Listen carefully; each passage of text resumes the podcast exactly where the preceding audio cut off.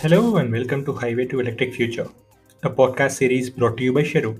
This is a series that looks at the change in the energy landscape that's underway across the world and in India and brings you the various aspects of it. Across the series, we bring you CXOs from startups and incumbents, the teams behind them, investors, academics, policymakers, researchers, and so on. I'm Kavin, your host for the series, and hosting this podcast along with me is Ankit Mittal, co-founder and CEO of Sheru. Hey Kavin, great initiative we are working with a lot of subject matter experts, so looking forward to hosting them across the series as well. So a lot of exciting things up on the series. So in our very first episode, we'll be talking about Sheru's own journey. Joining us uh, as guest today are Shikhar Sharma, co-founder and CEO of Sheru, and Nakul Mehan, co-founder and CTO of Sheru. Hey Shikhar, thanks for taking time out of your daily grind and joining us on the podcast. Hey Kavin, thanks for having me here. Hey Nakul, great to have you here, and uh, we hope we don't keep you away from your batteries uh, for too long. Thanks for having me here.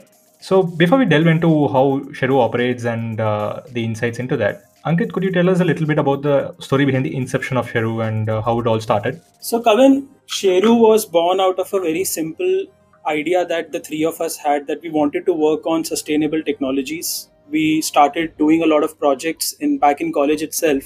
By the way, we are friends for approximately 10 years now first met in uh, the first year of BITS Pilani, where we uh, did our uh, graduation in electronics. Uh, so we started working on different technologies. We started working on battery tech. We started working on charging. We also, for a brief period of time, we worked on a solar car as well. So we were very excited about different kinds of sustainable technologies. We even tried our hand at multiple industries, but we found out that electric vehicles was something that was most obvious to us, and they weren't in India back when we started exploring electric vehicles. So they were growing primarily outside India, and we saw that majority of that growth is not coming to India as of yet. And we were very intrigued by the concept that why is it not happening in India? And that is where our journey began back in 2017. We figured that uh, battery has a very high stake in EVs, and I think uh, Nakul can add a couple of points on this. Uh, how batteries were pointed out as to be the most critical component in EVs, and how do we manage them becomes a very important thing. But basically, uh, batteries account for around 50% cost of the vehicle. They have very complex to manage their life and their use.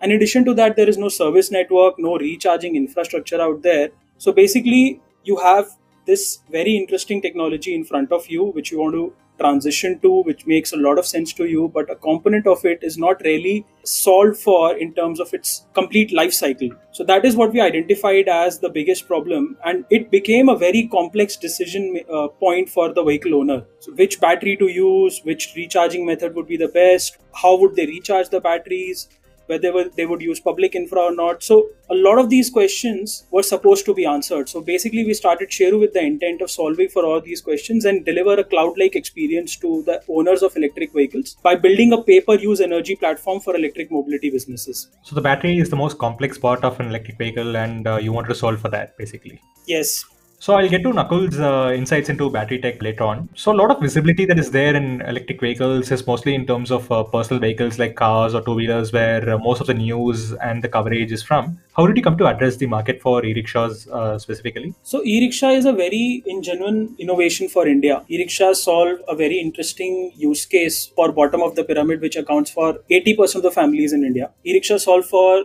the short distance commute, which accounts for around 70 to 90% of trip distance in India. And it is the next cheapest option of commute after public buses. So e-rickshaws actually fit into a very niche gap in India, which was available at scale, but no one was really looking at it because it was at the bottom of the pyramid. So e-rickshaws turned out to be the flag bearer of electric vehicles in India and account for around 92% of the entire EV installed base in India right now. Additionally, when it comes to B2C products, we saw that a lot of uh, stake is there in terms of product aspiration from the consumer side. A lot of work has to be done in terms of building an aspirational product for the consumer.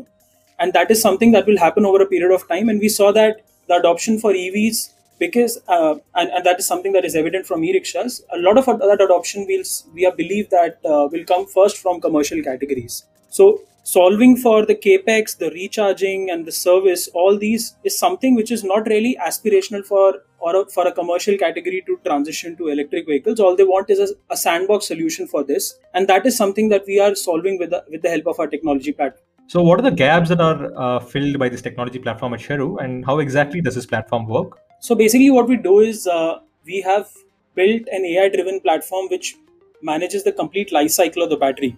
So first of all, it creates a digital twin of the battery with the help of which we are able to understand what kind of return could be expected out of investing in this asset, how the usage has to be moderated so that the return could be maximized, how could we build the application layer on top of it so that the usage could be made frictionless for the end customer. So the platform basically connects manufacturers, financiers, and operators together in a seamless manner and solves for all these problems on top of them and creates a sandbox for the owner of the vehicle so that they don't really have to get into any of the three big problems that come with EVs, whether it's capex, whether it's recharging, or whether it's service. So, platform basically takes care of the entire thing and delivers a completely pay per use, or I would rather say pay per kilometer experience for the owner of the vehicle. Now, just to put scale into perspective, there are approximately 2 million registered and 3 million unregistered e rickshaws in India which are carrying these problems with them every day. They're buying cheap, unsafe lead acid batteries and wasting approximately 12 hours in recharging in makeshift structures. And they're doing a meager income of roughly 300 to 400 rupees per day after expenses. Tejas platform is something which has allowed many drivers to double their income. And this is something which was, this category was highly disrupted by COVID 19 lockdowns. So basically, it rolled back all the progress that India made in terms of EV adoption and we really had to work towards protecting this because the network that could be unlocked, the value that could be unlocked by making this category sustainable could add a lot of value to all the other categories which are now upcoming in terms of EVs in India. Right. And that was a period that was not just difficult for Sheru, but for most businesses, and they had to adapt to survive. Uh, Shikhar, could you tell us if there were any changes made at Sheru during the pandemic with respect to operations to deal with the situation? Yeah, absolutely. Uh, Kavin, COVID was a uh, quite a difficult time for us, and the operations were affected drastically. Uh, most of the collections that were happening from e-rickshaw drivers was in the form of cash, and we had to literally train our drivers to move to online modes of payments. Uh, we also had to bring in quite a few social distancing norms so that we could keep our drivers as well as our station executives or field executives safe. We also decided to completely automate our uh, swapping operations uh, wherein before we were doing kind of a manual uh, swap operation wherein a Sheru representative had to be present on ground to take and give a battery to the driver. We completely moved to an automatic uh, automated solution wherein the driver came to our battery swapping machine, put in his login credentials, and the entire swap was done automatically. So this also kind of helped uh, in turn to reduce the touch points with our executives and uh, you know helped us to get through COVID times. So there's a greater move towards the use of tech to follow safety norms and allow for greater use in operations. And I think this has been something that has been seen across many businesses as well, across uh, segments. So how did changes made during the pandemic enable Sheru to survive this difficult uh, business period? Yeah, uh, so interestingly, we uh, decided to decelerate our growth during this time period and uh, focus on profitability. This helped us to kind of uh, consistently realize 50% CM2 margins and drastically reduce our cash burn. We were able to extend our runway during this time, which kind of helped us to persevere during COVID lockdowns. We also kind of uh, decided to focus quite a bit on the customer, understand his experiences, and uh, uh, you know improve the product in general. Customer focus during any time uh, is essential for a business to survive, but I think during COVID uh, it became like extremely paramount. So, what were the feedback that you received from customers, and what were the changes that you made on that front? Yeah, you're absolutely right. The customer focus should should be the first thing that uh, we should go about. But uh, what we realized was that uh, most of these people uh, were uh, most of the battery operators were kind of doing a pay per swap kind of a model. And when we interacted with the drivers, with the customers, with our customers, we realized that these guys were uh, these guys' expenses were directly linked to the number of kilometers that they were driving. So yeah, so we decided to shift uh, to a pay per kilometer model because that that fits uh, quite well with the expenses and the revenues of the driver, the unit economics of the driver. And we decided that uh, we're going to concentrate on our driver the most and try to increase the utilization of the entire network that we were building. So th- these all things, I mean, uh, still help us in you know framing, uh, you know, taking our decisions. And even today, we are realizing 50% month-on-month growth. So during the pandemic, has there been any uh, change with respect to drivers' preference to a swapping model instead of the charging model, or uh, has the pandemic impacted uh, their preference in any manner? Oh, absolutely. Uh, most of these drivers uh, had uh, during COVID lockdowns had actually exhausted their savings. So our business actually grew quite a lot after the lockdowns because the drivers really had no money to invest in assets, which is batteries. And capex in general is a very uh, is a very big issue in EVs, right? So because the batteries uh, couldn't be bought by the drivers, they had to move to a pay-per-use model, and that is what we were providing, which uh, fit well into the entire system. So the drivers started loving our service, and uh, basically they were playing, uh, paying for whatever kilometers they were driving in a single day. That is really fascinating. But uh, these were all in the operational side of things. so has there been any change, a transition to business model that uh, took place on the tech side of things as well, Nakul? Yes, definitely, Kavin. So as as Shikhar earlier mentioned, right? So before uh, we were uh, we were doing a per swap basis kind of a model, right? And which is uh, parable to a, a rental kind of a financial model. So a simple change to our business model in which we decided to make it a pay per use energy platform actually brought about a huge architectural change to our technology stack, right? So when we were in the process of making this pay per use energy platform, so we realized that there would be a lot of agents as well as partners that we would have, right? Uh, starting from battery finances to collection agents to logistical agents to to a lot of other people who would be just orchestrating the system, and they would be communicating via our platform to help themselves with the information flow. They would be making different financial models for different all cross integrations across the platform, right? So this required for our whole platform to be extremely modular. When I'm talking about modularity, I'm not talking about you know, software kind of modularity in which similar functions could be used across. I am talking about business level modularity. The semantics that we were using was that we have microservices inside our platform which which govern higher level business semantics like onboarding as a service, analytics as a service, visualization as a service, which kind of go as an assisted AI to all of our partners. So everyone is trying to communicate or you know interact or add more value by the interconnected resources that we have. And they are able to do that. They are able to explore more by the assisted ai that we have created for all of the second change that we actually observed was that initially we were much more the software sides of things. But uh, when we realized that the battery asset can actually never be used uh, without having a certain kind of intelligence or without, you know, uh, unless we are extremely sure about the, the safety of the asset. So we had to integrate the, we had to actually take control of the whole stack. Before we knew it, we were neck deep in the hardware scheme of things, the firmware scheme of things, and obviously the software scheme of things, right? And uh, the whole integration to make it seamless uh, experience for our drivers or for all of our partners. Fascinating and a lot of changes that took place. And uh, also segues very well into the next section that i had in mind which is talking about batteries. So nakul is there a difference when it comes to batteries for larger vehicles such as cars and ones such as e-rickshaws? I mean uh, for a person who does not uh, come from a very technical background is there any clear difference that is there in these batteries Oh, yes, yes, a lot of difference. So, Mada, I would start with the philosophy that we run by, right? We imagine a world in which all of our customers have full control over the energy that they consume, be it at a house level, be it at a mobility level. Every different user profile, according to us, requires different solutions. So, taking for an example just one metric, let's say it's battery sizing, right? It's affected by by so many things. Yeah, the kind uh, the kind of uh, let's first observe it from the user perspective, right? So, what kind of application would it be used for? Would it be personal or commercial? Commercial would require you to have a larger range. Personal might require lesser intraday range, right? Then what the kind of temperatures that it would be running for because that would considerably uh, increase or decrease the size of the battery depending on what what kind of range you would be expecting over its life cycle.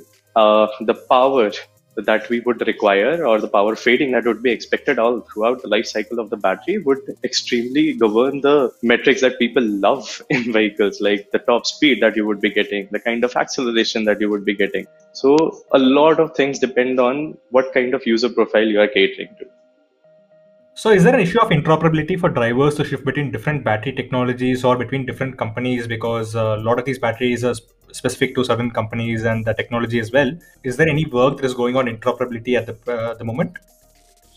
Mm, yes, yes. So, uh, so we have to understand this. Okay. So, as Shikhar also mentioned earlier, right? Utilization is our north star metric right? So at the end of the day, uh, no matter how we do it, the utilization has to be the highest through our network, throughout our network, right? So, uh, so we are continuously working on interoperability. Okay. So interoperability also has different verticals inside it. So right now, what we have enabled is kind of uh, geographical interoperability, right? So we are already uh, you know, even if there's different constituencies or different kind of swapping stations across uh, a larger spans of area, we are still able to make everything interoperable by, you know, allowing the drivers to go to cover larger distances, right? And uh, enabling swapping across the regions also. Let's come to the another vertical of interoperability that we have run. So the batteries, the battery tech that we have today, has a gravimetric density of 170 watt hour per kg, which is kind of unheard of in battery swapping, right? And in terms of volumetric also, we are not very far behind. We are at 240 watt hour per liter, which basically makes our battery very much usable in two wheeler as well as three wheeler applications. Okay. So the, the, the kind of integrations that are required all across when I'm talking about uh, you know having the same form factor or the same kind of battery tech across two wheelers and three wheelers is uh, is not obviously a piece of pie right i think we are almost 70% there and we are already able to do that today the third vertical that i would like to expose in terms of interoperability is we are exploring a lot many options of transferring the energy back to the grid right so our our to give you an example, right, our one vending station is uh, capable of providing 60 kilowatt of energy. Most of the houses generally consume 2 kilowatt, right? So our one vending station is capable of running almost 30 houses in a region. That is the kind of quantum or uh, that that we have what are the kind of power capabilities that we have at one of our vending stations now imagine that we are able to give this power or use this power for demand response across the grid. Yeah, that is a different kind of interoperability that we are working very actively on, right? And then let's come to the fourth vertical and the age-old question that we have been asking: battery swapping or charging, right? So, so this is an optimization problem for us, right? We don't see them as two different verticals. Okay what we see is ki if a certain application requires swapping where the i time or the uptime that we are looking for has a lot more value than the time that it might require for charging then it definitely makes sense. So it's just an optimization problem and our technology stack actually enables us. Our features of interoperability enables the batteries to be designed in a way such that they are not fixed and they can be used both for charging as well as for swapping and you know everything the product requirement went that way such that all of these just become an optimization problem for us. There's a lot of interesting stuff about interoperability not just between different vehicle classes but between vehicles and the grid as well.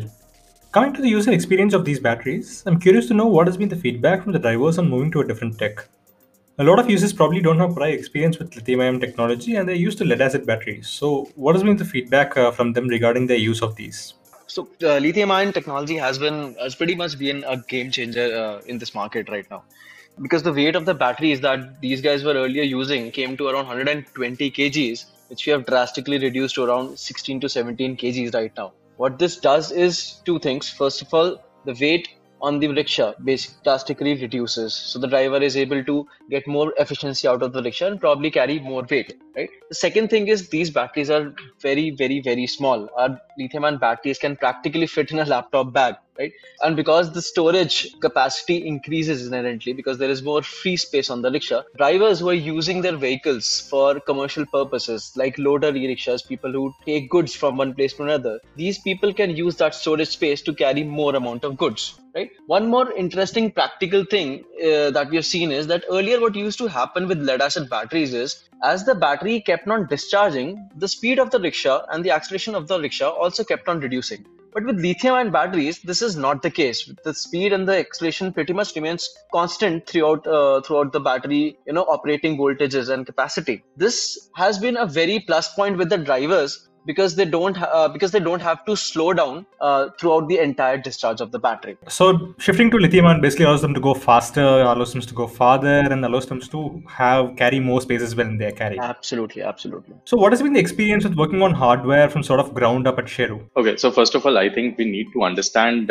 that when we started building right the product, so our requirement was to make a robust and resilient product for e-rickshaws which were running on Indian roads. So e-rickshaws aren't really of a very sturdy nature, right? And uh, we also had to provide a range such that it's an optimal balance between charging and swapping, right? So this this was kind of the first step that uh, we were looking at while we were designing the product requirements for uh, the battery that would be required in this such kind of an environment, right? The other things that uh, came while we started running the pilots and everything was key the battery needed to be extremely connected and need to be powered with technologies like edge computing you know some kind of uh, onboard intelligence and it needs to learn from the data really fast as well as in a very scalable fashion that's the tech side of things. So uh, there's also the chemistry involved with batteries, right? Because uh, a lot of these battery chemistries is a really tricky thing, and that's why it's, it's not become so prevalent at this moment. So how has it been working on the battery chemistries personally for you? Kavin, batteries don't like to be pushed around. Okay, so when people enter this business without knowing about batteries, it really doesn't work out well. So it's uh, so you have to understand what is at stake here. It's just not loss of revenue. We are talking about uh, risk to the safety of driver as well as the passengers. Okay, so before we went completely into this, so we took a step back. We did a lot of pilots.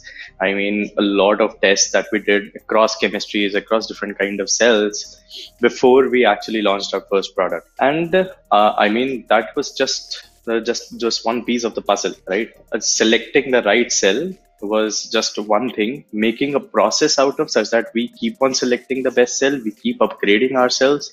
As our platform grows having the right kind of qc processes all across whether it's the electronics whether it's the cell batching whether whether it's the whole integration of the pack whether it's the packaging of the pack whether it's the final gravity testing everything had to be sorted and we were point on that and we spent literally a lot on making sure that these batteries were ready taken and the chemistries that we were kind of using were more than capable enough for handling an environment like this.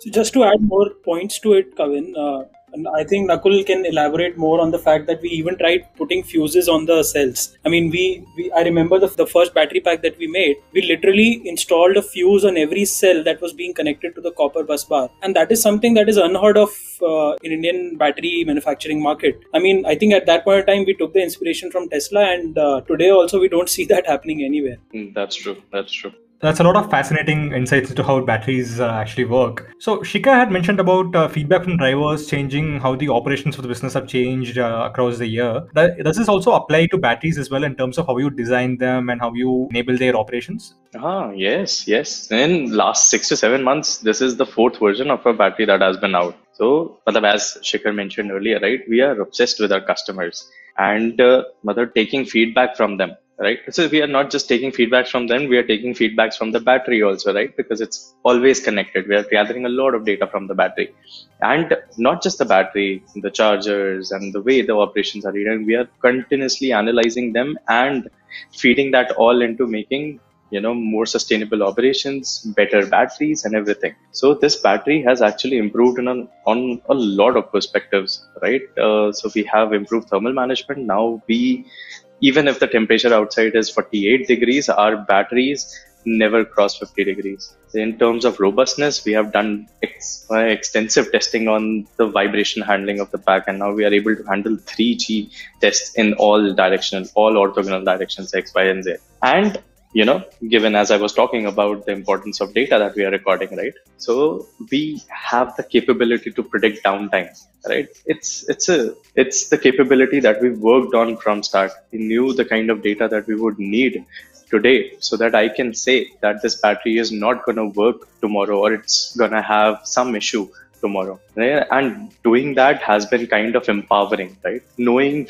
before uh, having mother having the capability to take pre- preemptive steps before something bad happens or something wrong happens. Plus, the data also allowed us to have full control over the life of an asset also. So today we are in the, we have the capability to predict that what kind of range the same battery would give given a similar driver or a different kind of a driver and this kind of a temperature given working on this geography we can predict that also this this takes into account the age of the battery right along with so many things that actually affect the range that we are offering.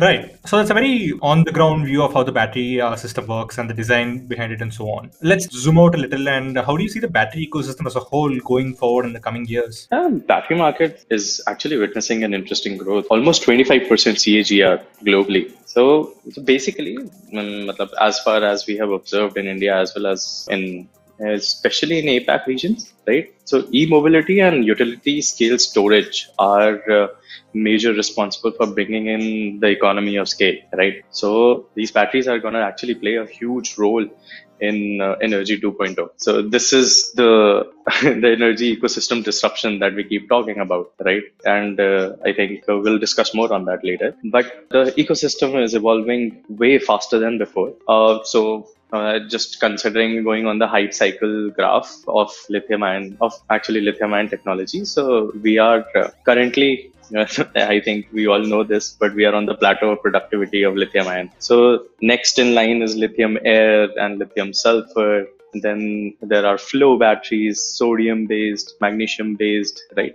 So people are trying to go to more stable electropositive elements so that they can bring in more safety to the battery packs, but they are compromising on something or the other, be it gravimetric density or volumetric density or maybe life, right? Uh, so this is to just say that a lot of different technologies are going to come in and uh, they are going to have their own custom or their own niche they might have or they might completely disrupt the environment or the kind of applications that we see. So we imagine ourselves being in the perfect position to actually bring them in their market and help find niches or you know large scale disruptions for them. So adding to nakul's point i think there is a significant push in terms of making the manufacturing process also much more greener than what it is today. I think a lot of us has read about the way cobalt is mined and there are a lot of theories around it but not adding to all the controversy that is out there. I think we fundamentally understand that battery is battery as a technology is here to stay in multiple other categories of the entire economy rather. So for example when we think about lithium ion lithium ion is a great, great uh, chemistry. It, it, it works out really well. The problem is that it is based on rare earth metals and that is something that we have to account for when we are building when when we are building a product when we are using the product at scale so i think there is a significant push in the entire ecosystem to not only think about the battery from a product perspective but also about its complete life cycle Nakul mentioned about Energy 2.0 and the disruption of the energy ecosystem. Let's talk a little in detail about what Energy 2.0 is and what it signifies for the energy landscape. So, Kavin, I think Energy 2.0, whether it's Energy 2.0 or 3.0, that we don't know, but we know for sure that the energy industry is completely getting disrupted. And this sector is going to see a lot of new innovations across the entire landscape. Earlier the entire energy sector was completely vertically and uh, unidirectional. So you had centralized production of power, then you had transmission companies there playing their role, then the power distribution companies playing their role, and finally the consumer using electricity at residences or in commercial areas. But now we are seeing that the energy can be not only produced centralized manner, but also with the help of renewables, it can be produced at a lot of other locations as well. What we'll see down the line is the concept of the rise of a prosumer, basically a consumer which is not only consuming electricity but also producing electricity. So what that means is that the entire sector will have to be horizontally networked, it will have to be bi-directional and that is something that is basically leading to an internet of energy now. You'll probably see in the next few years uh, one of the terms being commercially used or being used on a day-to-day level in news also. That is a concept of uh, virtual power plants which is basically aggregating all the energy resources and making them work in synergy so that they act like a singular power plant and that would include all sorts of energy resources whether it's the production side such as solar panels or windmills or whether it is on the storage side that is batteries probably in your cars batteries probably in your homes batteries probably at the grid level itself. Basically the all the assets will have to will, will be working in synergy so that the the benefit of being able to switch towards a greener economy towards a greener energy sector is made possible now while all of this would be happening one fundamental shift will also happen in this that is the power will be intermittent.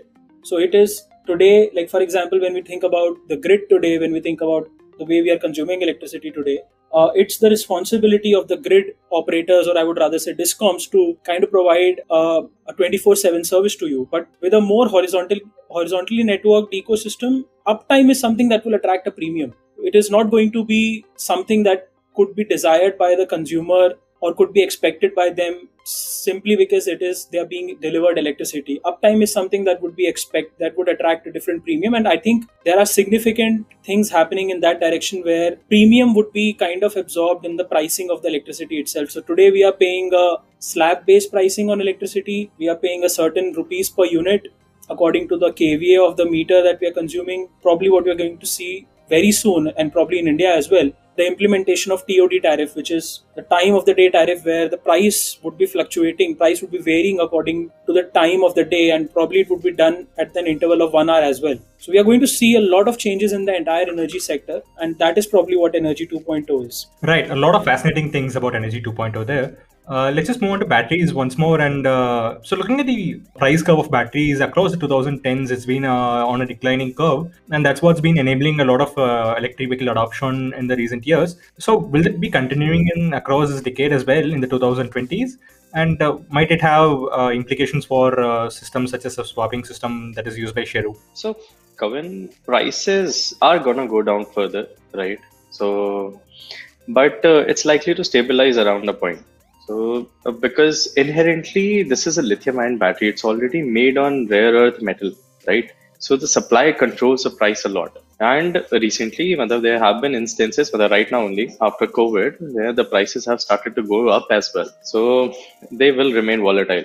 Uh, in my perspective. Yeah, and to add to what Nakul said, I mean, if the prices go down, definitely we'll be able to pass on the price benefit to our customers as well. But uh, we have to understand that apart from the capex into batteries, there's another thing at play, which is downtime. There will be, there will definitely be applications, commercial applications, wherein downtime will be an issue. And during this time, the person who does not want to wait out the, you know, the charging time this person will definitely prefer a swapping kind of a solution, a pay-per-use swapping kind of a solution. And uh, some people kind of believe that uh, low utilization acts as a challenge for uh, uh for for swapping operators compared to charging operators. But but I feel that uh, that the kind of uh, I mean, the way that we're approaching the problem, building a pay-per-use kind of a solution, that kind of inherently solves for the u- low utilization as well. So there's also the concept of or rather, dimension of uh, fast charging as well in the equation here.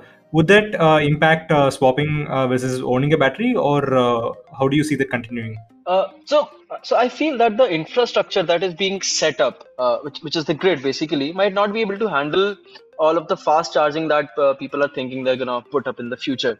we we are yet to see how the policies develop and how the grid in itself develops and uh, what kind of a chargers are placed uh, in the in the in the coming future. Another thing that is to consider is that fast charging tends to reduce the life of the battery. The number of uh, recharge cycles that a battery can deliver are definitely limited and when you charge them fast they reduce which inherently reduces the roi of the battery. Keeping these things in mind i think we cannot uh, outrightly discount swapping. I think it will definitely be relevant in the future. Right. So speaking of the future ankit could you provide us some insight into how you feel uh, the ev landscape of the future might look like and where Sheru might feature in, in this uh, EV landscape? So I think Sheru will definitely go through multiple phases. Currently, our focus is on e-mobility because there is significant requirement of a full stack solution for a commercial use case out here. And this relevance will continue to exist till we are able to suffice the appetite of the entire commercial sector. And uh, seeing the growth of e-mobility market, we'll have growth opportunities along with it. So, and this is not happening just in India; it's happening globally. So the same use case can be sold solved over and over in new geographies as well.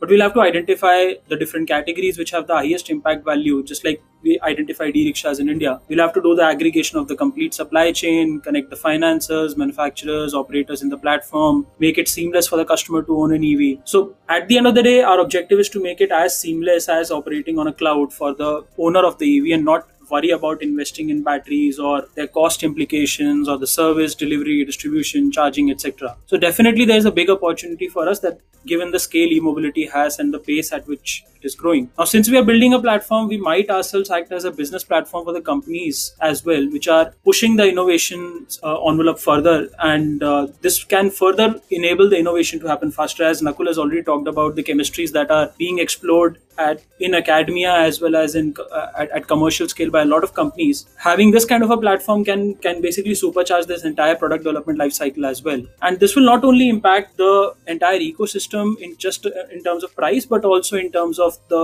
availability of supply the sustainability of the network and so on. So i think in that sense we'll be acting as a business platform for a lot of innovation that's going to come out in this sector. So the mobility ecosystem earlier was much more different than how the mobility ecosystem is shaping out to be because in in the coming years and right now the transformation is as it is shaping up it's starting to become a subset of the energy ecosystem as a whole. So how would these uh, how would these changes impact things? So today i mean we have also covered that in a lot of blog posts that we have been coming out with and you you yourself have done that. Today also a lot of electricity is produced with the help of non-renewable resources itself. So definitely the fundamental shift that is happening is from a fuel based economy it is coming to a device based economy. So instead of focusing on whether where will the fuel come in because now we are focusing on improving our device efficiencies so that we can use renewable energy much more. So that transition is definitely happening. Also when we look at the the complete framework today like different different different applications are being served with different fuels uh, there was no unifying framework for it. And today, what we're looking at is almost every country is coming up with their energy policies with keeping electricity as their number one priority in most of the applications. In India itself, there are 13 applications that have been identified, and in nine of them, electricity is being uh, promoted as a number one uh, alternate, uh, alternative to switch to from their previous uh, dirty economy. E mobility definitely is going to be the largest of these. In that sense, I think a lot of innovation will continue to happen in energy sector, be it, alt fuels, renewable energy, behind the meter services, utility scale batteries. And I think all these innovations will collectively impact e-mobility as well. It's not like e-mobility is something in silo. It is going to get impacted with what kind of availability we have of electricity at a certain location. As as I told you earlier, also there we are we are going to probably see time of the day tariff implemented very soon. So having a utility scale battery can definitely impact the price point at which the transportation in a particular city is operating at. So none of these things are going to be running in silo. They would have impact on each other definitely. As a platform, our objective would to remain to interface the changes in the energy sector with the platform so that we are always operating at a high utilization scale. Utilization is something that brings financial throughput for all the partners, and I think for the next decade, uh, our focus would completely be in increasing and improving the return for all the partners so that all of us can make uh, better returns by working in this sustainable sector as well. Right. And I think we have extensively covered not just Sheru's own journey, but also the e-mobility landscape in India, global trends that are aiding this change, as well as Sheru's own vision for the future in this rapidly evolving area. So, Kavin, there's been a lot of questions from your side, but I think I would love to hear from you. How has your experience been so far with Sheru? Uh, it's been a very rapid and fast-paced learning environment, certainly. I mean, the reason I joined Sheru was because I had an idea of the energy transformation that is going on, and I really wanted to add my bit to it. But there's been a lot of learnings about how it is playing out in mobility specifically that, that I didn't have uh, a lot of in-depth idea about, and I'm getting to know a lot as well. But overall, as well, a lot of change that is happening and a lot of uh, learnings that is going on. And not just the overall landscape that is changing, but also what goes on on the ground that enables this change is something that I really had didn't have much idea about, and uh, that's been a great learning experience experience so far in this uh, this journey that I've been on. What's the most interesting project that you have come across while researching about the energy transformation? I think the scale of the change uh, that's happening is something that that I didn't really realize as well. Even though I had an idea about it, that is something that I found really interesting. And uh, I guess the work that goes on in Shirun itself, helping enable the rapid electrification of three-wheeler market, is one of the most interesting things to me. Uh, even though I read a lot more about uh, the overall change that is happening, because uh, this is specifically unique to India, but a lot of learnings that can be transferred across geographies and uh, and getting to witness this change and working on it. It's also very interesting, but also very deeply satisfying to feel that you're actually actually contributing something. Great. I think uh, we all will have a lot to learn from all the experiments that we are doing. At the end of the day, we are just trying to do our bit to the entire transformation that is happening by collaborative efforts of the entire ecosystem. Absolutely, absolutely. I think that's going to be uh, that's going to be something that we're going to take forward uh, across not just this episode, but I think for the coming episodes as well. And I think uh, with that, we are ending uh, episode one of this uh, podcast series. So this is all we have for the first episode of Highway to Electric Future. And thank you for joining us, and stay tuned for the next episode. we're available for streaming on Spotify, Google Podcasts, Radio Public, and other major platforms. And to know more about Sheru, please follow us on Twitter, Instagram, Facebook, LinkedIn, and Medium. Goodbye, and see you next time.